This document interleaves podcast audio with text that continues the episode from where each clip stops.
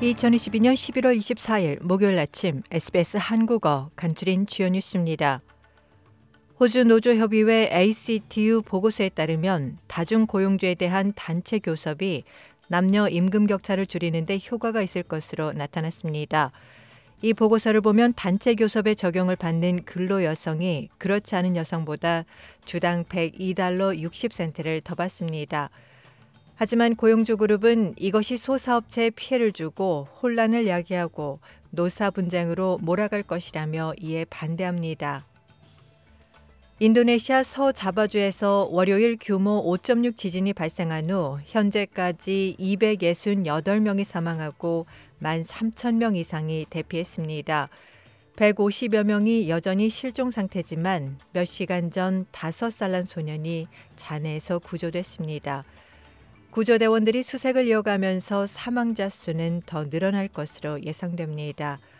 서 자바주의 한 야전 병원을 책임지고 있는 수리아 박사는 병원이 포화 상태여서 임시 병원을 만들어야 했다고 말했습니다. The hospitals are overcrowded, so we need to intervene and create this makeshift hospital. Otherwise, there will be many patients that will be neglected. Now, we're trying to tend to as many as we can. 미국 버지니아주 월마트의 매니저가 직원 휴게실에 들어가 동료 직원들을 향해 총기를 난사하고 스스로 목숨을 끊어 7명이 사망했습니다. 신원이 공개되지 않은 이 용의자는 화요일 근무를 앞두고 모여 있는 직원들을 향해 아무 말도 하지 않고 총기를 난사했습니다. 사망자 외에도 최소 4명이 부상했습니다. 글렌 앨런 영킨 주지사는 이번 사건에 대한 모든 사실이나 정황이 아직 파악되지 않았고 지금은 가족에 집중해야 한다고 말했습니다. The facts and circumstances we don't know yet. Uh, and as I mentioned, we will have, once the facts and circumstances are well understood, an opportunity to take actions. Today, we must stay focused on families.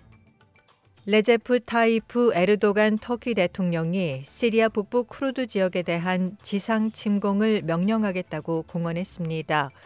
터키는 11월 13일 이스탄불 폭탄 공격의 배후로 쿠르드족 무장단체를 지목하고 이에 대한 보복으로 시리아와 이라크 북부 지역을 공습했습니다. 하지만 이들 단체는 이스탄불 공격과 무관하다며 부인했습니다. 에르도간 대통령은 침공 시기는 터키가 선택할 것이라고 말했습니다. Türk Silahlı Kuvvetlerimiz tehditleri Our Turkish armed forces are carrying out the necessary activities to implement our strategy of meeting and eliminating the current threats beyond our borders. We are continuing the air operation and will come down hard on the terrorists from land at the most convenient time for us. 2022 카타르 월드컵 조별리그 E조 1차전에서 일본이 독일을 상대로 2대1 역전승을 거두는 이변을 일으켰습니다. 한지 플릭 독일팀 감독은 잔혹하게 실망스러운 결과라며 실망을 감추지 못했습니다. 독일의 이번 패배를 두고 한국에 0대2로 패해 사상 처음으로 조별리그에서 탈락했던 4년 전 악몽의 재현이라는 평이 나옵니다. 이상이 11월 24일 목요일 아침 SBS 한국어 간추린 주요 뉴스입니다. 좋아요, 공유, 댓글, SBS 한국어 프로그램의 페이스북을 팔로우해 주세요.